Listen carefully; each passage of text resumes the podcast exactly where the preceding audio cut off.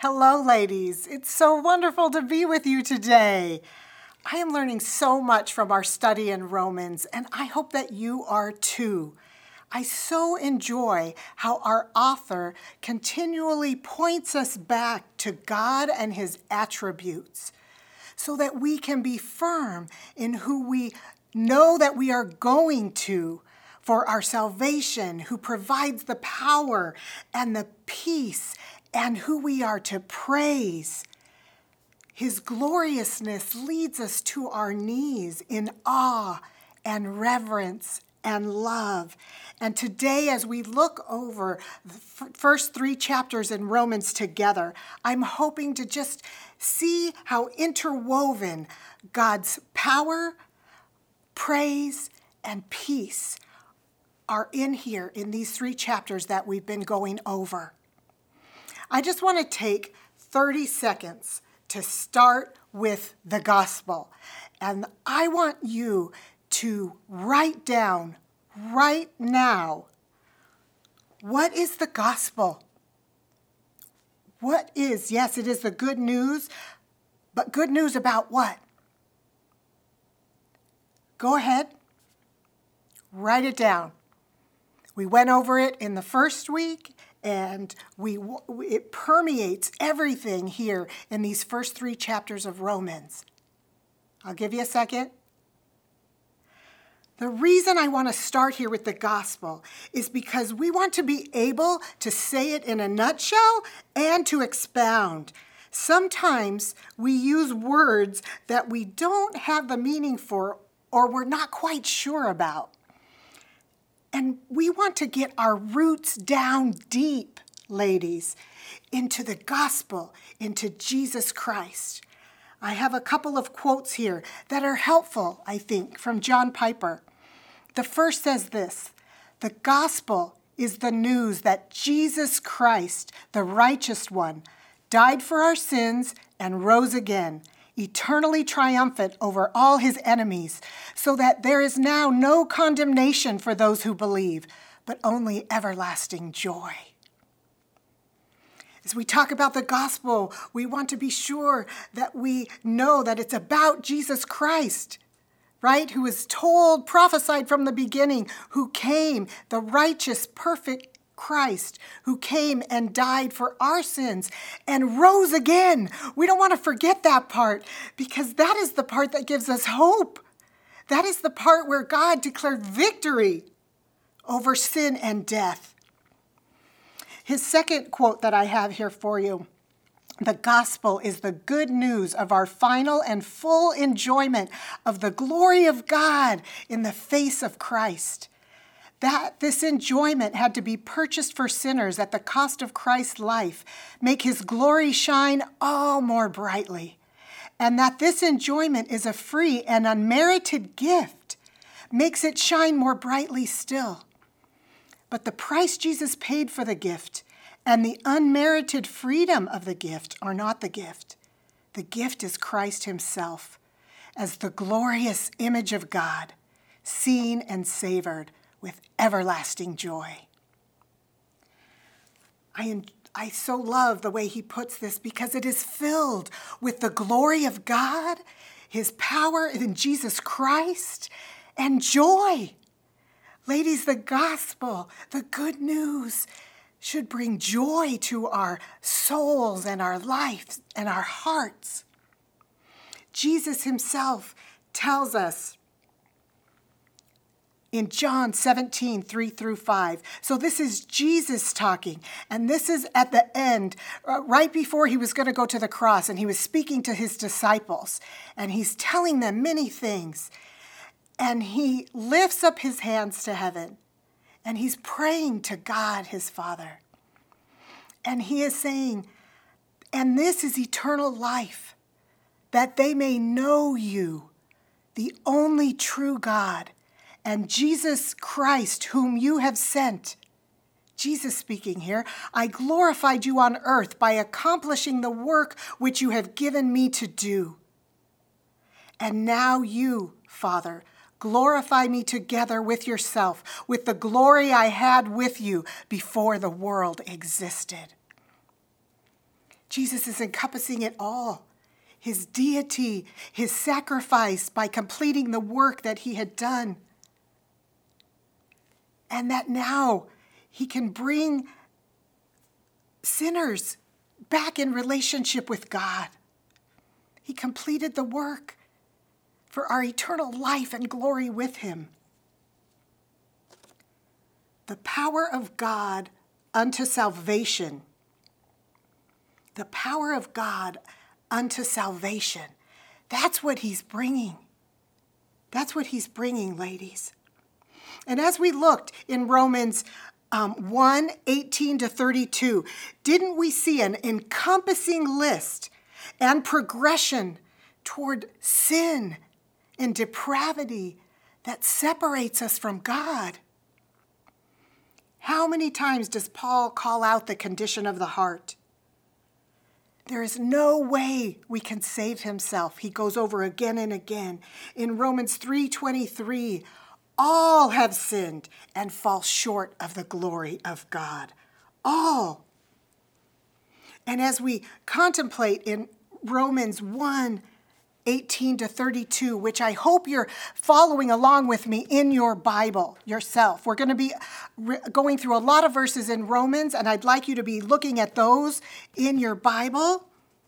And some other ones I'll be putting on the screen. But some of these, I just want you to just take in in your own Bible so that you can highlight. And as we're looking at that list of sin that separate us from God,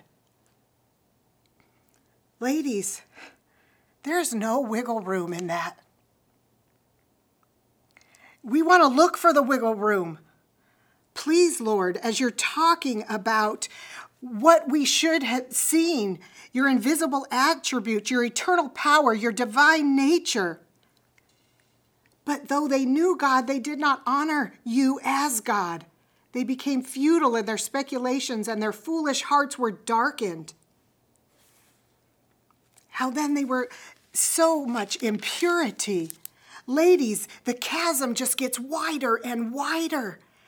And in Romans 3:23, all have sinned and fall short of the glory of God. There is nothing we can do. God is righteous. God is holy. And here is what we must know. Our holy God is not going to lower his holiness so that we can feel better about ourselves. Our righteous Lord is not going to bring down or lessen his righteousness so that we can feel like we're meeting up to it, we're getting closer. This would not be a holy or a righteous God. He remains holy and righteous, and we remain separated from him.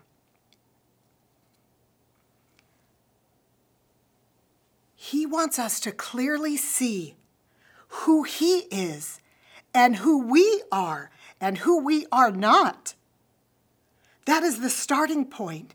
And when we try and pull him down, that's when things start to go terribly wrong, friends the futility of our thinking, the darkness of our minds. So, what shall we do? We repent. We guard our hearts and our minds. And as we live in the truth and holiness of the righteous God, and we praise Him for all He has done, we love Him. We are in awe of His power and all that it encompasses which brings us to praise, and then we rest in his peace. The power of God. Ladies, in Romans 1:16, I know you have it right there in your Bible, for I am not ashamed of the gospel, for it is the power of God for the salvation of everyone who believes, to the Jew first and also to the Greek. God's power. Power of God for salvation the power of God raised Jesus from the dead, right? In Romans 1 4, as you flip back there and see it, who was declared the Son of God, that he's talking about Jesus, with power according to the Spirit of holiness by the resurrection of the dead. God's power brought life where there was death. I know that we've covered that, but ladies, here, I want us to sit in that for a minute. Because sometimes as we go over the gospel, or even as we read through, and maybe we do the study and we go over it again, sometimes we lose the significance of the fact that God brings life to something that is dead. As we've seen, we are dead in our sin and trespasses. Who else could bring life but God? Think about it for a minute. Meditate on it. Sit in that truth often. Let it permeate and sink in and infiltrate all of our heart and our soul and our mind. Why? Because that same power is in you. That same power is in me. As we believe the good news and we receive the good news, the power of God brings light to our dead soul. Oh, ladies, I pray that we would cover ourselves in that truth every day, every hour. The power of God is in you. In the Old Testament, the people were pointed to the Exodus to remind them of the power of God, how they would go back to God and God alone, as they saw how He alone brought the plagues. He brought His deliverance for salvation through the sacrificial lamb that they covered their doorways with the blood of a lamb. And then how the mighty power of God led them out of slavery into freedom and new life. They were told to remember and to look back to that, to see the power of God for salvation. It is only through Him. And they were reminded of that over and over. In the New Testament, we're reminded and pointed to the resurrection of Jesus Christ, God's power over sin and death, and his provision for salvation in Christ. As we saw in Romans 3:26 that God is the just and the justifier. Both. It is only God. He is the one. He is the one by his power Ladies, I want us to think about that power just for a moment as we head over to Ephesians chapter 1, verses 18 to 23. Now, listen closely. This is Paul praying for the Ephesian church here. I pray that the eyes of your heart may be enlightened. Enlightened to what? What does he want them to know? So that you will know what is the hope of his calling. The gospel, the hope of his calling, that we would be reconciled to God through Jesus Christ, and that by the power of Christ's resurrection, we have eternal life in him. The hope of his calling. He wants them to know what are the riches of the glory of his inheritance in the saints and what is the boundless greatness of His power toward us who believe? The power, the saving hand of God toward us to believe, and all that comes with that. These are in accordance with the working of the strength of His might, which He brought about in Christ when he raised Christ from the dead and seated him at the right hand in the heavenly places, far above all rule and authority and power and dominion and every name that is named, not only in this age, but also in the one to come. And he put all things in subjection under his feet, and made him, Christ, the head over all things to the church, which is his body, the fullness of him who fills all in all, the fullness of Christ who fills us. And how does he end his letter there? He's saying, he tells his Ephesian church and to us, hear the words, ladies. Now to him who is able to do far more abundantly beyond all that we ask or think, according to the power that works within us, the Spirit of God that works within us. That is how he is working to bring about what he can do far more abundantly beyond what we can ask or think. That power that works within us, to him be the glory in the church and in Christ Jesus to all generations, forever and ever. Amen. Amen. Ladies, as we look toward those truths, about God's power. It just leads us right into praise. As we studied in Romans and we saw over and over in Romans 2 4, the question that was asked, or do you think lightly of the riches of his kindness and restraint and patience? not knowing that the kindness of God leads you to repentance? Do we think lightly of the riches of his kindness, of the riches of his restraint, of the riches of his patience? Do we forget that his kindness leads us to repentance as he showers us with his great love?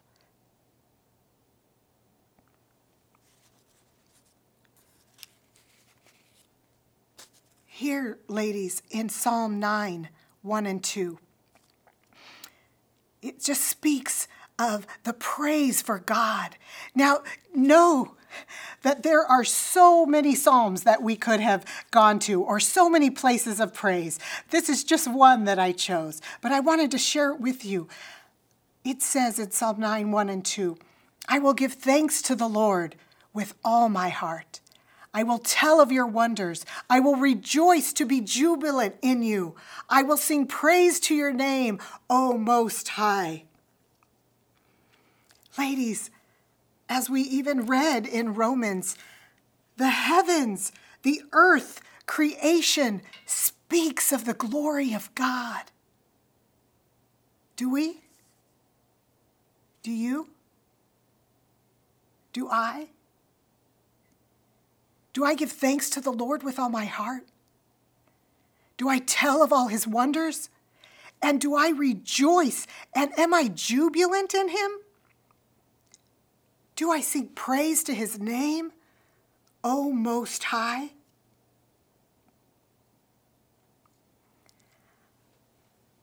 As I read through Romans, and yes, the great disparity from our holy God from us, and then the grace that He offers us. The gospel. How will I not, I not praise His holy name? In Luke 19, 36 to 40, Jesus is um, going into Jerusalem. And this is where this is where we sing at Easter. Like where he is he is brought in and they get the, the colt and they put a, a blanket on it. And then jesus rides into jerusalem and as soon as he was approaching the whole crowd of the disciples so there were more than just his 12 they began to praise god joyfully with a loud voice for all the miracles which they had seen shouting, Blessed is the King who comes in the name of the Lord, peace in heaven and glory in the highest. Some of the Pharisees in the crowd, those finger pointers in the crowd, Teacher, rebuke your disciples, they said. But Jesus answered, I tell you, if these become silent, the stones will cry out. It reminded me of um, one of my children, their professor, told them that he carries a rock in his pocket. And when he gets discouraged of this world, when he wonders, is there any good anywhere? Where are you, Lord? He pulls it out and he listens to it. And if he doesn't hear anything, he reminds himself somewhere someone is praising God. That if all this praise stopped, the stones would cry out. Ladies, I want to be part of the praise. I want to be part of the praise. I want to encourage you that if someone somewhere is praising God, let it be us. Speak to God about how wonderful He is to Him, to yourself, to others, and fellow believers. Remember in Romans 1 11 and 12? How Paul was saying that he wanted to impart a spiritual gift to strengthen and mutually encourage each other's faith? Ladies, let's do that. We need to do that for each other. We need to learn from each other and remember to praise God together, to tell each other of how He is working, to tell each other of how His power is being seen in our lives. How encouraging is that? How building up we are to be.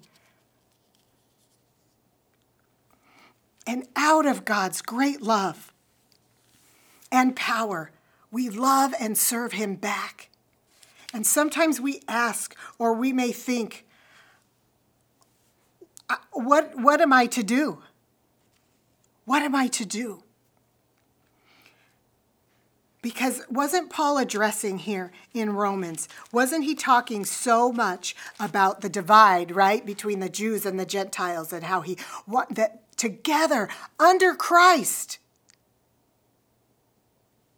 we are one body. We are to be united under Jesus Christ. Here are just four quick examples of places in Scripture that would be something for all believers to be united in doing. Matthew chapter 22, verses 37 to 40. These are commonalities for all believers. Think of it with me as we read God's word. And Jesus answered, You shall love the Lord your God with all your heart, with all your soul, and with all your mind. This is the great and foremost commandment. The second is like it you shall love your neighbor as yourself. Upon these two commandments hang the whole law and the prophets. Love the Lord your God with all your heart and love your neighbor as yourself. We who follow Christ, all of us, to do this. He, Jesus again speaks in John 13, 34, and 35. He says, I am giving you a new commandment that you love one another, just as I have loved you, that you also love one another. By this, all people will know that you are my disciples if you have love for one another. He is speaking to his disciples. He is telling his disciples that the world will know that you follow me, that you serve me, that I am your king if you love each other. We are all called to love each other, friends, because of Jesus Christ the commonality that we have in Micah 6 8. He has told you, mortal one, what is good, and what does the Lord require of you? But to do justice, and to love kindness and to walk humbly with your God. It can be to love mercy. Here is what we are all collectively, mortal one to do justice, to love kindness, and to walk humbly with your God. In 1 Thessalonians 5 13 to 18, this is a great place for us all to be under this umbrella together. Live in peace with one another. We urge you, brothers and sisters, admonish the unruly, encourage the faint hearted, help the weak, be patient with everyone. See that no one repays another with evil for evil, but always seek what is good for one another and for all people. Rejoice always, pray without ceasing. In everything, give thanks, for this is the will of God for you in Christ Jesus. Are you in Christ Jesus? This is the will of God for you. All four of them together. I just want to to show us, ladies, that we need to start with the commonalities for all believers. These are just four, there are more. But I just wanted to give us a, a picture here because we start out with this commonality of how we should be loving each other in the church, our brothers and sisters in Christ. That is how the world knows that we are His. That is how the world sees and either believes or doesn't about Christ. Oh, friends, as we unite under this umbrella of Christ and his love for each other, then we move out and serve in his kingdom in different areas of his kingdom but united and unified in Christ and our love for each other because of him. These four verses, they build on each other, they intertwine. If you're not sure where to start, pick one. I'm sure that you are walking in many of these ways, that you are trying to incorporate how to love the Lord this way Keep at it, ladies. Keep at it. And as we do that, as we stand firm in the gospel, and we remember and think about the power of God for us, for salvation, and that is in us, and we move to praise Him for everything it takes us to peace. Through Jesus Christ, we have peace with God. We have peace in Christ. He is our refuge and our rest. We see in Romans 3 16 to 18. Do you remember how we read that? And it was talking about their destruction paths that they are on. You can turn to it there. And it says that they have not known the way of peace, and there is no fear of God before their eyes. Wow. They don't even know where to go for peace, but we do. We know who is our peace. Jesus Christ is our peace.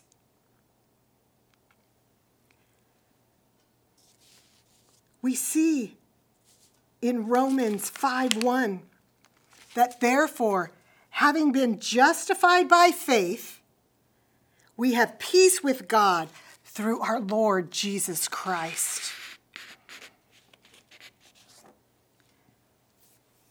Ephesians tells us, Ephesians 2 13 to 14, but now in Christ Jesus, who you previously were far away, have been brought near by the blood of Christ.